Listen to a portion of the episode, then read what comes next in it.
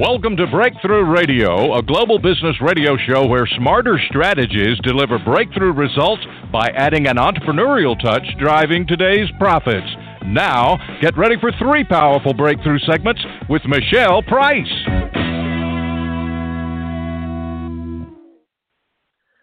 Good morning, good afternoon, and good evening, depending on where you are tuning in to Breakthrough Radio from. This is Michele Price here, where we're coming to you from the third coast of Houston, Texas today. And on Breakthrough Radio, we're celebrating 10 years of talking about mastering the internal and external strategies for business. Well, you know, it's the first Monday of the month, and that means at the top of each episode, we get to hear a breakthrough tip. It's a short tip at the top of the show where you can take action on that information right now. Our featured spot today is with Morten Hansen, a New York bestselling author of Great at Work. Our featured interview is a 30-minute conversation that's a nice deep dive into the topic of the day to allow you to gain a much better understanding, level of knowledge, and application for your business. Then we wrap up this Monday with our Breakthrough Bite with Jeff Shuey, who focuses on the intersection between people and technology. You know, our Breakthrough Bite's a nice 10-minute segment that's not as long as our tip and not, different time of our feature because we love meeting the learning styles of all of our listeners. So I want to thank you for coming to listen to Breakthrough Radio today. And if it's your first visit, please make sure you thank the person who told you about us. Here's the scoop. You're going to want to listen without distraction. That's why you only need to write down one URL today. It's www.TheBreakthroughRadio.com to a blog post that gives you the frame for the conversation for each episode. And that means that any or everything that we talk about today, something we may reference to as a resource, we link to it there. Whether it's how to reach Morten, Jeff, or myself, make sure you do visit and connect with each one of us. Do more than follow. Reach out. Truly connect. Ask us a question. Engage us in conversation. And, of course, when it makes sense for your business, hire us. Well, here is our breakthrough tip with Dawn Cooper on buying signals. Good morning, Michele. There are lots and lots of buying signals. And throughout the sales process, you might get dozens of signals from any given prospect. There are nonverbal signals, things like smiling, nodding, when people relax their shoulders, touching the product, if it's a couple or a group, looking at each other significantly, asking questions like, what colors does it come in? Do you deliver? Tell me about the warranty. What's the best price you can give me? Making positive comments about your company, the product, the service, asking about available options, asking about financing when they share personal information, asking about installation or maintenance, or objections. Objections are buying signals because the prospect wouldn't bother to object if they weren't interested. All these are buying signals. All these are good. However, not all buying signals are equal. There are three different types of buying signals. And just as there are three different colors of traffic signals, there are three different colors of buying signals: green, yellow, and red. A green signal means, let's keep going. I need more information. A yellow signal means, slow down. Let's discuss this for a while, and then we'll decide whether we keep going or we stop. And the red signal means, stop. That's it. We're done. Take my money. And the key is to be able to differentiate one type of signal from the other. As a general rule, green signals tend to be about the product or service itself. They indicate that the buyer is in an information gathering mode. They haven't made their decision yet. They're still looking for information to help them make that decision. So questions about the product or service, questions about color, about options, about service, tend to be green signals. Yellow signals tend to be questions that involve more discussion. They tend to be about either the buying process or ownership, questions about the warranty or guarantees, questions about financing. Those types of questions typically require a little more discussion. They're bigger issues, and they usually indicate that the buyer is probably going to buy this product. The question is, will they buy it from you, and will they buy it now? Then a red signal is any indication that the buyer has made up their mind. They want this product or service, they want it from you, and they want it now. So when they're nodding, that's a great signal. It may not be red, though. They can nod early on in the process. If you finish discussing a yellow signal issue, something about the financing, and they're nodding with a satisfied look on their face, that then may be a red signal. Red signals are often missed because they're not really obvious. In fact, the most common red signal is silence. And most salespeople and business owners completely miss this signal because we're too busy talking. We fear silence. That silence, though, is an indicator that they've made up their mind. When the prospect doesn't ask anything else, doesn't say anything else, it means they're done. They're ready to buy. What happens all too often is salespeople will make one of two mistakes. Either they'll get a green signal and stop, they'll try to close right then and there, and they get rejected. Because even though they got a buying signal, it wasn't a red signal, it was green. The prospect was saying that they need more information and want to keep going. The other mistake that's frequently made is the salesperson will get a red signal and keep on going. And they can very often talk themselves right out of the sale. So as you and your prospect are talking, pay very close attention to what they're communicating, both verbally and non-verbally, in terms of their buying signals. As you notice those signals, ask yourself, what kind of signal is this? Is it a green signal? Should we keep going? Is it yellow? Do we need to slow down and then decide? Or is this red? Are we done? The more you practice this, the better at it you'll get. And when you can quickly differentiate which type of signal is which, you'll know precisely when to close. That will boost your sales. Thank you, Dawn. You know, today's interview came about because the entire team here on Breakthrough Radio consistently looks for people who will hold meaningful conversations that will contribute to your being able to master that internal and external strategies for business. And so when I saw the body of work of our next guest has been producing, I knew we had a winner for you. Morten Hansen is a management professor at the University of California, Berkeley. He is the co-author with Jim Collins of the New York Times bestselling Great by Choice, and the author of the highly acclaimed Collaboration. Formerly a professor of Harvard Business School, where he was a Fulbright Scholar, his academic research has won several prestigious awards, and he is ranked one of the world's most influential management thinkers by Thinkers 50. Morten Hansen, also a manager at the Boston Consulting Group, where he advised corporate clients worldwide.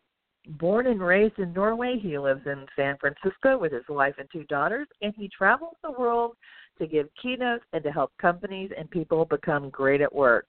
So join me as we welcome Morten Hansen to Breakthrough Radio. How are you doing today, Morten? I'm doing great. Thank you for having me, and good morning. Thank you. You know, since we talk about how to master both the inner and outer game of business, I'd be curious to ask you, is there really an inner game we need to be aware of in today's business world, or has it changed in the past 2 to 3 years and become obsolete? Well, I think we're living in a world of 24/7, meaning we are always on. We're expected to be always on. I think that has changed. I think in many jobs, the requirements have changed. They become more difficult, perhaps. And so we need to change with that. And what we found in our study, so we studied 5,000 people, managers and employees across corporate America, and we tried to answer a fundamental question, which is, why do some people perform better than others? And what you're seeing is that the top performers, they change their how they work, how they approach work, in line with some of these new expectations, and therefore they do better. Well, you know, this morning I saw a post, Morten, with advice from Mark Cuban on how following your passion is bad advice, and he suggested to focus on where you put your time and your effort. Now, I got to tell you, as a lifelong entrepreneur, I get it. Mark's showing how important it is to apply yourself to produce better results. But I think, Morten, that you've got a key that many miss on this conversation. Will you share with our listeners what their focus really needs to be on before they tap into their passion and apply effort? Yeah, so it's really a few things, but I'm glad you saw that poster, and it's a bit in line with what we found because we studied the role of passion in performance. And, you know, there is that dictum out there that you should follow your passion. And what that really means is to do what you love and choose your profession and your jobs and activities on that basis, regardless of other considerations. Now, what is missing there is looking at people who followed their passion and failed and became unemployed and unhappy. You know, those people are also out there, we found, not just the ones who get asked up on a podium at a commencement speech, the super successful who say, you know, I followed my passion and look how where it got me. So we need a little more balanced view. What we found is that something that is more important than passion, and that is purpose. The purpose is do what contributes. Where can you make unique contributions? Where can you create value in your job, and how can you do that better? It's actually the opposite of passion. Passion is about what the world can give you, what excites you, whereas purpose is about what contributions you can make and the value you can bring to others, what you can give the world. It's very different.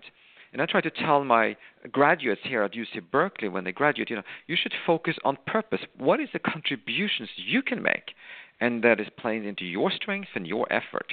And that's more important than passion. Now, of course, having both is great, and you want to have both. But we shouldn't forget that kind of purpose part. And, of course, that brings up the question, what should you focus on? And so we looked at that, too, in our study. And here's a thing that quite surprised me, and that is the top performers in most professional jobs across corporate America, they do less than obsess. They are hyper-focused on a few key activities. And they're very good at staying focused on those and saying no to other things. And then they obsess. In other words, they go all in on those few activities. And so they make the most of the few things that they focus on. And that is actually a bit contrarian in today's world because in today's hectic workplace, we're asked to do more projects, more assignments, more meetings, more committees, more customer calls, more business trips. More and more, you know, is supposed to be the road to success. But it isn't. It is actually the opposite. The top performers, they're able to do very few things and do them really exceptionally well. Well, if I can, I'd like to kind of break that up into two additional questions. What I've discovered, Morten, is knowing your purpose seems to elude so many, especially if you are focused on that, you understand and recognize your own, and you want to learn that in others. A lot of times people can't even answer that question. So before we talk about whether we work more and do less, how can people really uncover what their purpose is without it taking their entire life to figure it out? Right. Yeah. And I think we have a bit of, that's a great question. I think we have a bit of a misconception of what purpose really is. Most people think of it as kind of a something noble, like working to alleviate poverty in the streets of Chicago or something like that. And that is part of a purpose, but purpose is so much more, and it's more fundamental. So I sort of have this kind of, the thing we discovered, this thing we call purpose pyramid, which is really at the very fundamental level, kind of the first part of the pyramid is that idea, what value do you contribute in your job? And value is defined at the benefits you bring to others. So give an example. One of the people we interviewed in our study was a concierge in a hotel in Quebec in Canada. Now, concierge doesn't sound like a very interesting job to most people, and you don't think of it as a job with purpose. But this person, Genevieve, really felt her job had purpose. And the purpose was to help the guests that come to Quebec stay at their hotel, have a good vacation. In other words, helping contribute to a really good experience coming on that vacation to Quebec in Canada. Now, it's important that she felt strongly about it, not whether I think there is a strong purpose there.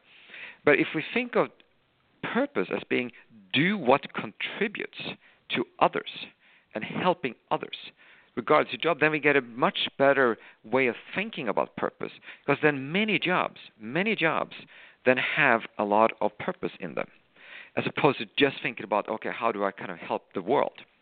And she felt she had a very strong purpose in doing just that. And we felt many people in different kinds of jobs, even kind of mundane jobs, that said, I feel this job has purpose because I'm helping others in some respect. And that goes for internal people internally in big companies too. If I'm sitting in human resources, I don't deal with customers on the outside, but I have internal customers. I'm helping other businesses, other leaders and managers in the company do their job better. And that's the way I contribute. So if we can redefine purpose a bit, then it's much easier to think, all right, how can my job have purpose? And when you go down that path and you think about how do I can help others and contribute to others, it's easier to define it.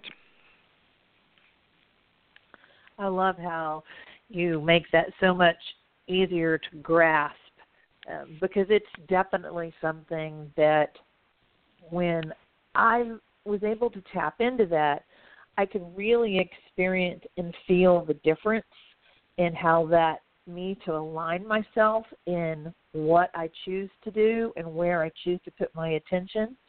It's almost like it exponentially just kind of accelerates what you accomplish when you have all those things in alignment. So thank you for that wonderful explanation. Yeah, and when you take that kind of view of purpose, then you said, okay, so how can I contribute more or different or better? And then you start thinking about my job. And then we sort of get to another principle of the book, which I call redesign work for value. Because how can I then contribute more value to others in my job? And when you start thinking about that, you might start questioning some of the things you do that it may contribute little value or are too narrowly defined, and you start changing that.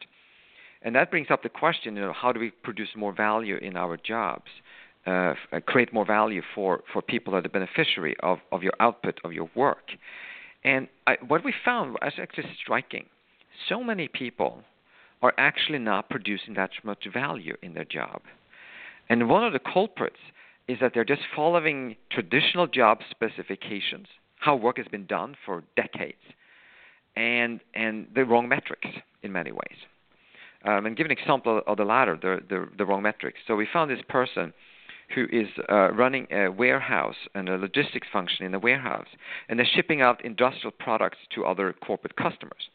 And he was tracking his performance on one metric, which was the number of shipments that leave his warehouse on time, which makes a lot of sense, right? Are you actually shipping out these products when they should be shipped out from your warehouse?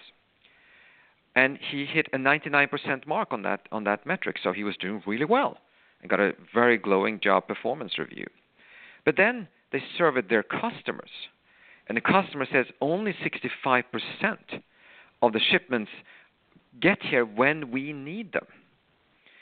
In other words, on that metric, which was value to the customers, are we getting the industrial products when we need them for our purposes? They were actually 35% of the time late. So here you have an internal metric, shipments leaving the warehouse, which is internally focused on what we think is important when it goes out of our warehouse, but not when the customer needs it, when they think it is important. And that's a value shift. That's a value metric. I'm contributing to the customers getting the stuff when they need it. And it's a subtle shift, but it's really important. Because you can see if you shift that to saying, okay, the one key thing that matters in my job is to get it when the customer needs it, then I will change how I work. I will reorganize my schedule. And so much of work today is kind of like that internal focus on the wrong kinds of metrics. Well, now you've brought something up that's making me ask another question I hadn't even thought of yet, and that is, what is a good way for us to, or what are good questions we can ask ourselves to help us recognize when we're focused on the wrong metrics? What if we don't have someone who's doing surveys or asking questionnaires? What if we're a smaller business? Right. I mean, so, yeah, this goes for small business. It goes for large business. It goes for entrepreneurs and single-person businesses. It goes everywhere. The way I like to think about this is you ask yourself a series of questions. So you ask, first question is, what is the value that I contribute to others, my customers and other stakeholders?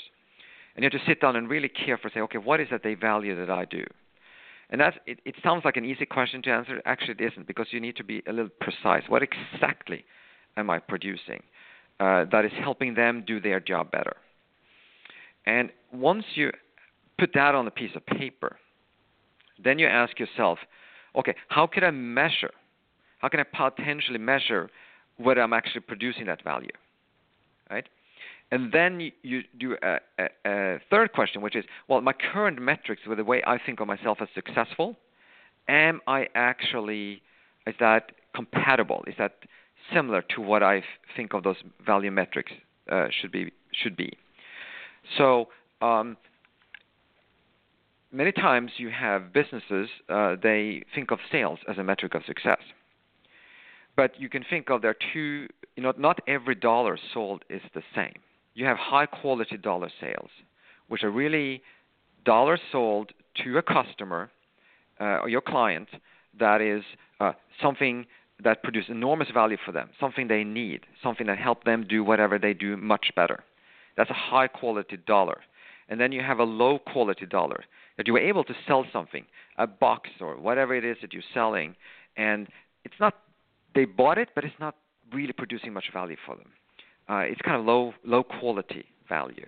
I mean, one analogy here, we've all been to a retail store, a clothing store, Nordstrom, Macy's, wherever, and we bought some shoes or some shirts, and some of them we love and we use them all the time.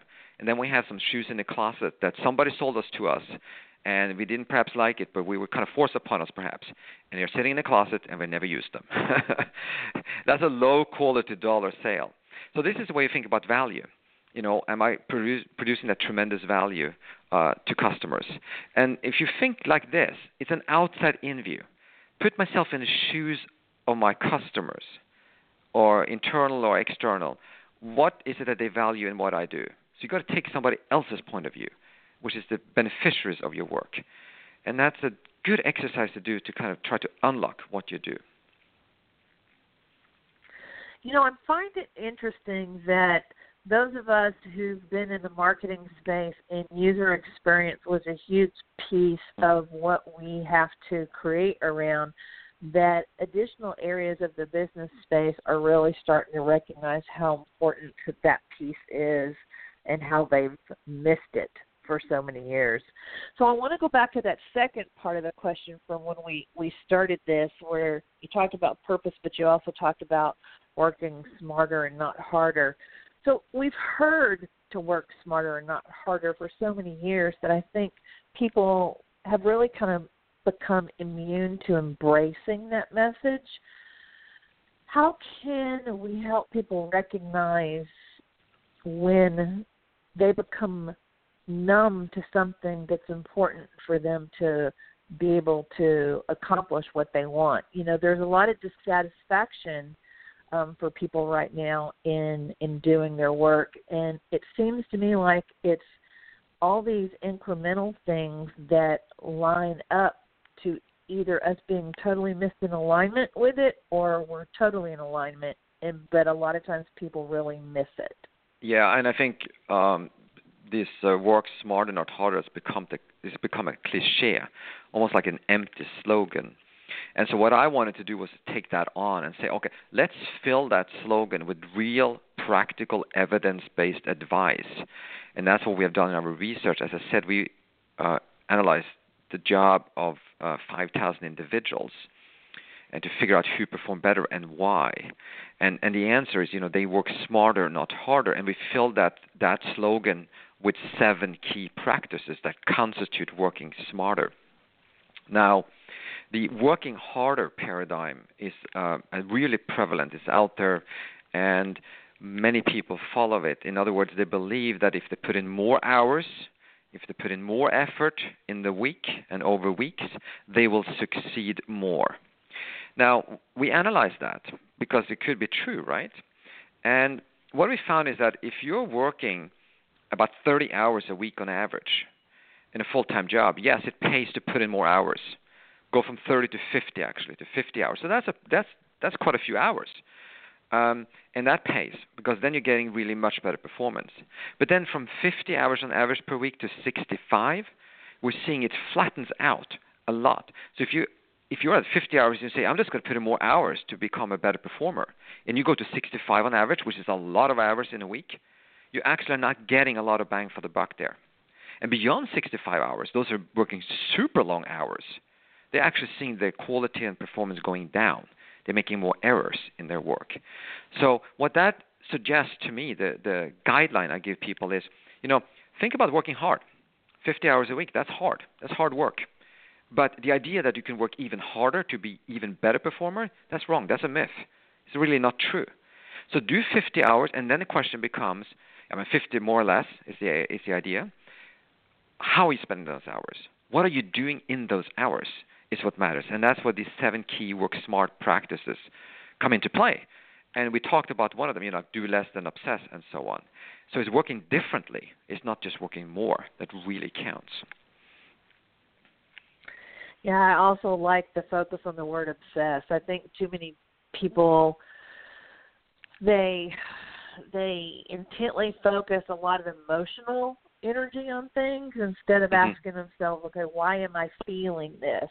And how is feeling this getting me what I want, getting the result I want? I think a lot of times it's the lack of asking ourselves some really good questions so that we can make better choices. Yeah, no, I agree with you on that. And people are, you know, it's interesting around that obsessing thing. Of course, you don't want to take that too far. And what you really want to obsess over is the quality of your work. You know, am I able to sit down and really do high-level quality work?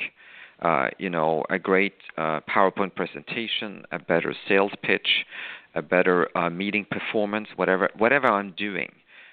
It's that quality that matters. And, of course, that is very difficult to do when you're bombarded with distractions and other task assignments and you have to run around like crazy from meeting to meeting. It's impossible to get that space, right? Totally. So you got to. That's why you can't do too many things. You know, you got to do mediocre quality work. There's no way around it. Yeah. That's why we need to pare back. Well, right? Well, I took your quiz this morning, and I have a couple of questions around the questions that you asked. One of them was, I relentlessly pursue my objectives no matter the obstacles I face. Now, the high achiever in me goes, oh, yeah. But then the pragmatic entrepreneur that I've learned over years of wisdom goes, well, sometimes those obstacles are messages you're going in the wrong direction. Yeah. I absolutely agree. I know it's in the fuller service a little more nuanced, but I call these people who are really good at this, I call them forceful champions is one of the chapters, and I couldn't agree more. With the first question you ask, you reference from the survey is really about grit, having resilience. You keep going undeterred, and you face an obstacle, you just don't stand down. But as we know, you've got to be smart about it. And I call that smart grit. First of all, you've got to sort of say, okay, is there a way I can circumvent it in a smart way? Can I compromise perhaps? Or can I make that person an ally and not an enemy of what I'm trying to do or a naysayer? And then there are obstacles I would say, you're right. Maybe that's a message. Maybe the message is they don't want to buy my product because they don't need my product and my product isn't good enough. As opposed to saying, I'm just going to go harder and harder and sell harder and harder, something that is just mediocre. That's a message, absolutely. But that's why I call it smart grit. We got to have grit. We got to, and entrepreneurs and small business owners are great at this. They don't give up. They're really out there. But it needs to be smart. In other words, we need to circumvent and think about the messages we're getting from others. And again, one of the great things here is to be able to stand in someone else's shoes, like a customer, a competitor, somebody who's blocking you, and saying, okay, if I stand in their shoes, do they actually have a point I need to take into consideration? I'm giving a concrete example from the book. There was a guy in Dow Chemicals, a large company. He wanted to create a new online business in his department, and he came up with a pricing scheme for online sales of these kind of chemical products. And his superiors didn't like it at all, and they voted him down. Now, that was a message. Oh boy, they didn't like me, and he thought sort of at the beginning, they're just old school, they don't like new internet stuff, and so on. But then he sort of started thinking about it. Wait a minute. They might have a point. If I stand in their shoes and I look at the prices I'm putting up online, they are cheaper than what we're offering offline, and that's create a problem in our business. That can't be. So I can see their point of view now, and my online internet business is not going to work if we have cheaper prices online than we give to our customers offline. So he went back and started then modifying his pricing schemes and was able to take their input and come up with a different solution that they eventually agreed upon, and it became a big success. But if he had not thought about what is their point of view, he would have missed the whole thing. And then he was able to see the point of view that he hadn't previously, and it made all the difference. Well, you brought up some points that I'd like to dig into for just a second here before we get to our last question. And where I see it really show up is when you've got people working together that have different times in the industry or in their business and different levels of experience. And oh, gosh, I'm trying to figure out how to say this without getting everybody all triggered, but I can't figure it out, so I'm just going to say it the only way I know how. Too many times we tend to focus on the age of who's bringing things up, and so there's either ageism that happens in the conversation or there's diminishing comments made toward the younger person who's trying to work in this space. And I'm just wondering, can we learn to ask better questions when those types of conversations start surfacing? Because there's some validity to each side of that piece, but it doesn't usually take us in the direction we want to go. No, it doesn't. And I have this one chapter in the book as one part of the findings, and I call the principle fight and unite. Having a good fight in meetings. A meeting should be about having a great discussion and using the collective wisdom and expertise in the room to come up with the best decision and the best ideas. And the problem is that when we go into the meetings, we have all kinds of biases. We have all kinds, as you say, ageism or whatever it is inside of that room. So you're not getting the best decisions because you're not getting the collective wisdom out. And we need to have better fights in meetings, and I mean by that, I mean good fights, good discussions, rigorous discussions, and depending on the situation. So give an example when it comes to age.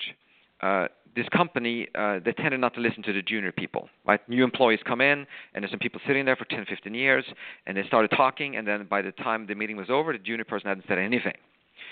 And they kind of reversed it. So they said, let's start with an open-ended question, and then started getting the junior people to come up with their ideas first. So they actually were able to get a voice in the beginning of the conversation. And I mean, that's a great technique. And it can go the other way around.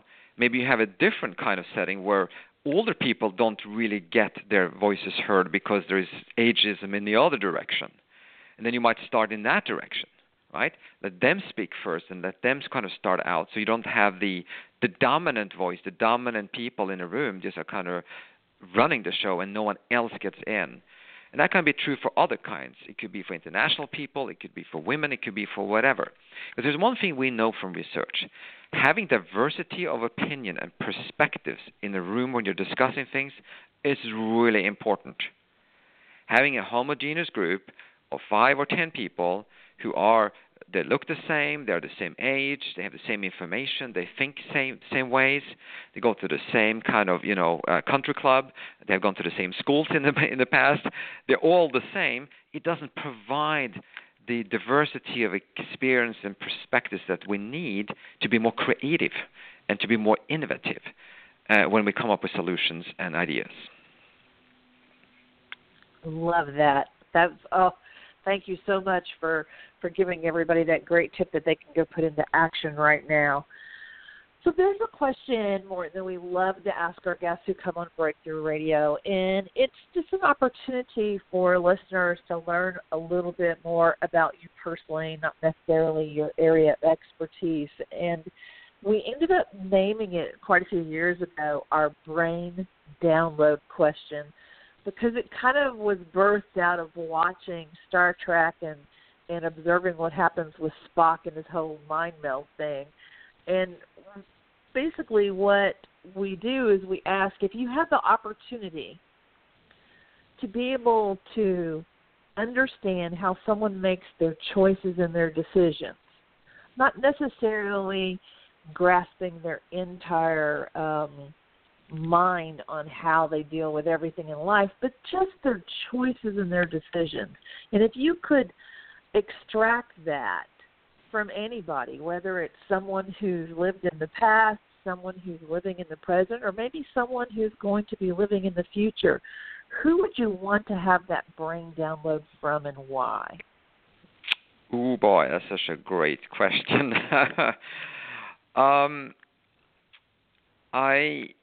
I think that I'm going to pick a person from the future, and I'm going to think about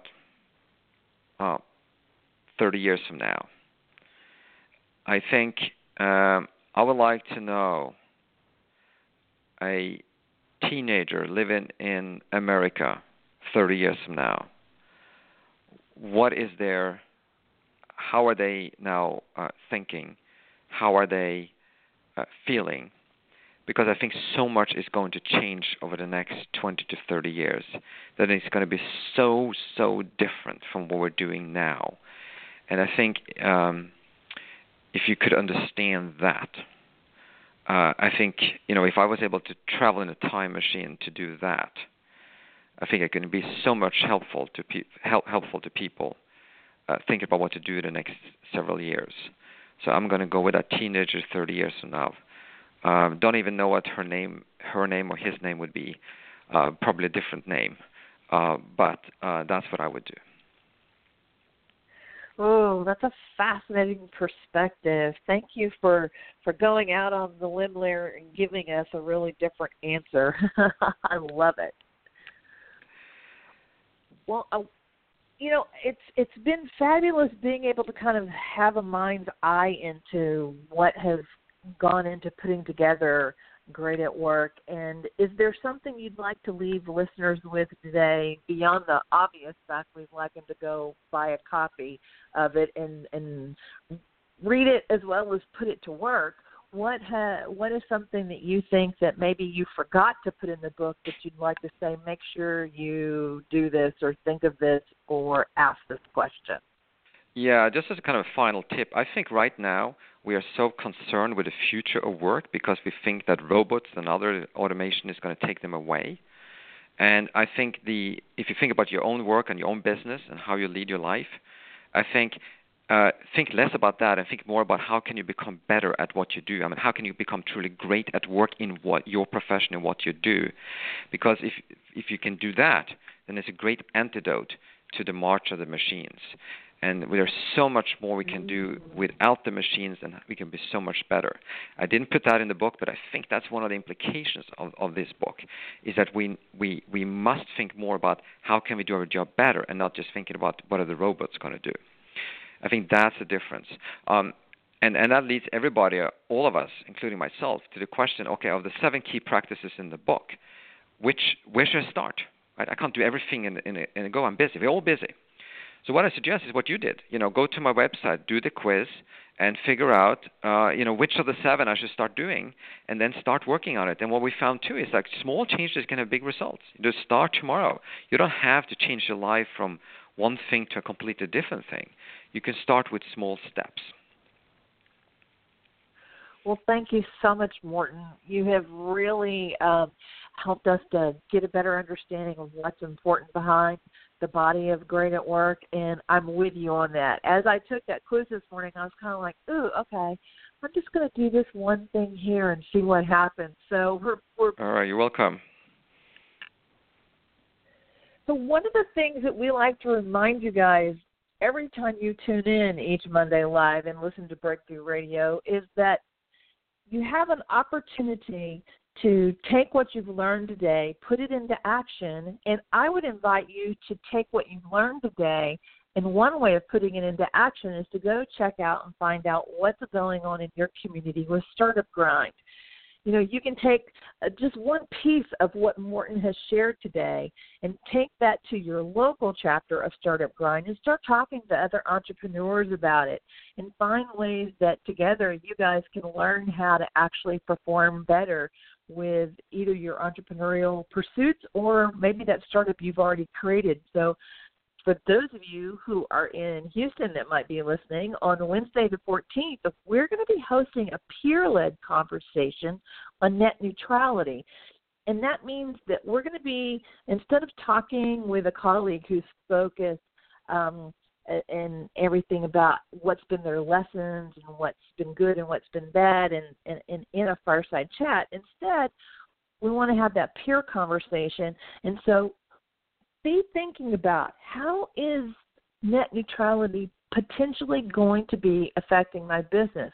Start thinking about what are some of the questions that are surfacing for you, and I want to encourage you to come out and participate in that dialogue. Well, you know, it's time for us to shift into our Breakthrough Bite with Jeff Shuey, and today he is going to be talking about automation, so I'm going to make his mic hot or live, as they say, and I'm going to go ahead and mute myself, Jeff, and you can take over. Sounds good. Thanks, Michelle. Shall we get going? Okay, well, this whole segment has not been automated. This is actually me talking live. But for this segment, I got to thinking about it a couple of days ago as I was trying to automate some stuff that I do on a regular basis. So I started thinking about the tools that I use and sort of why I do it. And I also, like usual, I talked about the pros and cons of what happens when you automate things. So for this Breakthrough Bite, I want to talk about automation, just like it says in the framing post. And like I noted, everyone has routines they follow every day. Some are very predictable and repeatable. Some have cereal every day, drink coffee, get up and check their phone or check email or whatever. And that's just the way how people work. That's just how humans have been sort of forever. But for some of those tasks that can be automated, they should be. So my assumption and presumption is that some of these manual tasks can be automated, and you should take the time to figure out, A, should I automate them? And then the corollary is, should I not even bother to do them? But I'll come back to that. But the idea here is that these things don't take a bunch of your mental horsepower or physical horsepower to get done. Automate them. I mean, even simple things like automating your coffee pot to go off at whatever, 6 o'clock in the morning, so that you don't have to go down and do all that quote-unquote heavy lifting. That's an extremely simple example, and I will talk a little bit about home automation in a bit. But I'm thinking things that you probably need to do for work, maybe for personal life, It could be invoices, it could be home automation, but it can also be shopping, it could be managing your money.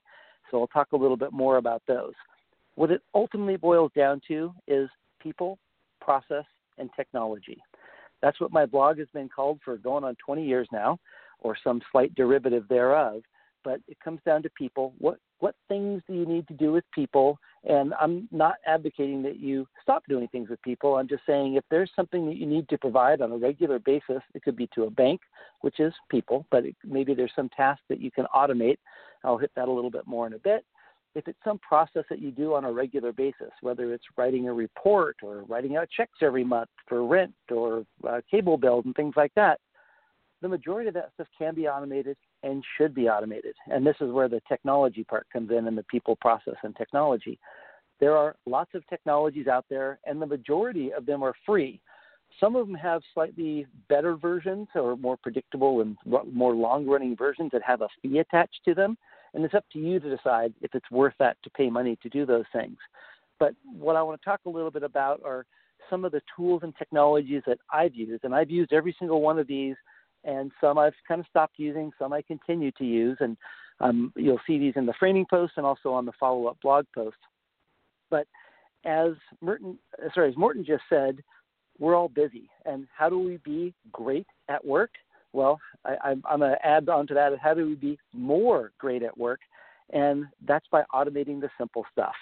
So whether you use tools like If This Then That, which I love, it's a fantastic tool and it's free and it's actually kind of fun to use. You can do all kinds of things. For me personally, and you might laugh, but most people know I'm a windsurfer and a kiteboarder and a surfer. I actually have an automated surf report that if the surf gets more than 4 feet at my favorite surf breaks, it sends me a note and it tells me when it's supposed to be good.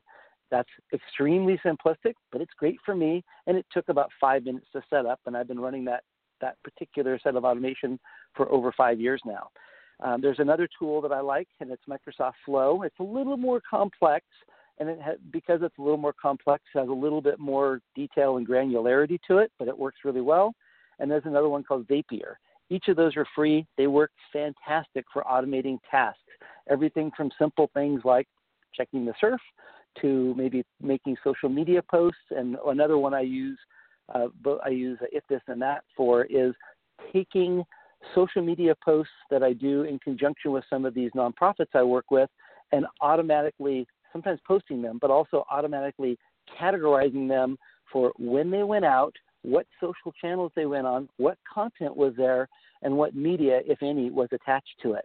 And that works really well for me. So at the end of the week, the end of the month, I can go back with the report and look and see what we posted and be able to say directly to the team, hey, guys, here's what we posted. Here are the results, maybe clicks and likes, et cetera, because we track those in a separate tool. So I like those three in particular, If This and That, Microsoft Flow, and Zapier, because they work really well. I recommend trying them. But into a little sideways here, I just talked about social media. If you're using social media and social networking, you're trying to automate that stuff, there are some amazing free tools out there. A lot of people know them as just sort of using them to monitor and manage social media, things like TweetDeck and Hootsuite, and I also like Social Jukebox and Meet Edgar. And I'm not here advocating and pitching products. I'm just telling you these are tools that I personally use, and we use Social Jukebox with a couple of these nonprofits I'm involved with, and it works really, really well. But the idea here is try them out. They have free versions, and if you like them, keep using them. If you don't, don't. But where I use them, as I just mentioned, is I use it sometimes to automate postings, especially if we're at a trade show or going to be out at some specific event. So I want to make sure it's as easy as possible to post content, and they work extremely well. So I, again, try those and test them out. And similarly, if you're using social CRM, which is kind of a not that new of a buzzword, but it's relatively new. There's a company that I really like by John Ferrara, a friend who for 20 years or so, called Nimble, and it bolts directly into your Office 365 and G Suite system. So if you're using either G Suite, Google Mail, et cetera, and or Office 365, it takes your contacts. It does kind of like what Zobni did about 15 years ago within Microsoft Outlook, to take contacts, and it tries to make assumptions and figure out where you might be connected. It also, of course, remembers your contacts and connections. And then Salesforce and Zoho both have products that fit in here too. And again, I'm not pitching any particular product. I'm just recommending, recommending too strong a word. I'm just mentioning a couple of tools that I do use on a regular basis. I'm not getting paid by any of these guys. I'm just telling you I like them and use them personally because they work great. One thing, though, I really want to hit on, and it's great for some of the things I do, and it's forms. So if you use forms to automate your, or if you want to automate your life, maybe you want to do something like Evite, if you've ever used Evite or Eventbrite to send out an event invite, which I recommend for those too, to send you back the information of who accepted, who rejected, who says they're a maybe. You can do the same thing, but with a little more detail using Google Forms or Microsoft Forms, or one of my favorites is SurveyMonkey. And the point of all these things is, if you need to, say, gather information about maybe a new product or a new idea you have, and it could be with a small group of friends, it could be with a much larger group of people you may or may not know, you can use these form and survey tools to send information out, and it comes back to you in a table. So you can quickly survey and parse and figure out, hey, maybe I asked the wrong questions, and you can make adjustments and tweak them. But the reason I mention all of these is if there's a task that you do on a regular basis, the core point of this talk is just try and automate them. Start with the small stuff. If you've got a small task, maybe it's capturing detailed or semi-detailed feedback from a meeting you host weekly or monthly or quarterly, using these forms or some of these other tools, it's a really quick way to gather that information so that you don't have to remember what questions did we ask last time? What day did we send that out? Where did we post that information? So it's really simple, really common sense stuff, but it can save you a lot of time. And I'll talk about that with the return on investment side and the pros and the cons.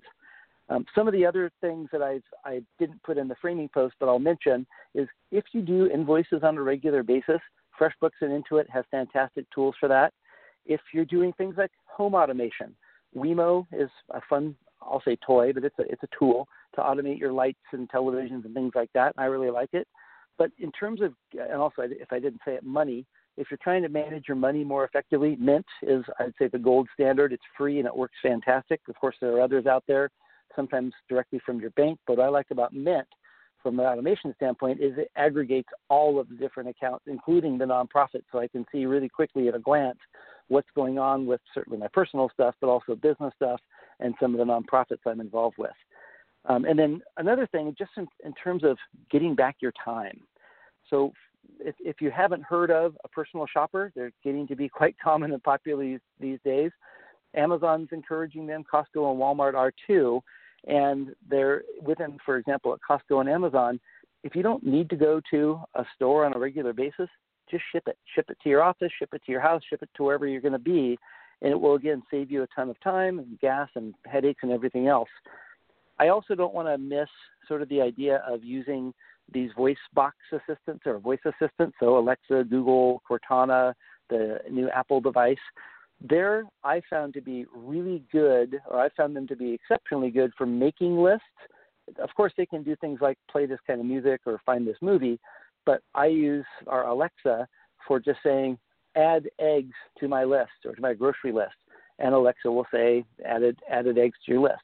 It's a simple thing that I use a combination of my mobile phone and OneNote, and I use Alexa, and it automatically populates a list for me. And you might be listening thinking, I do this stuff all the time already. And if you do, great. I'd love to hear your comments. I'll send a follow-on blog post in a day or so after this. And if you've got tools that you really like, I'd love to hear about them.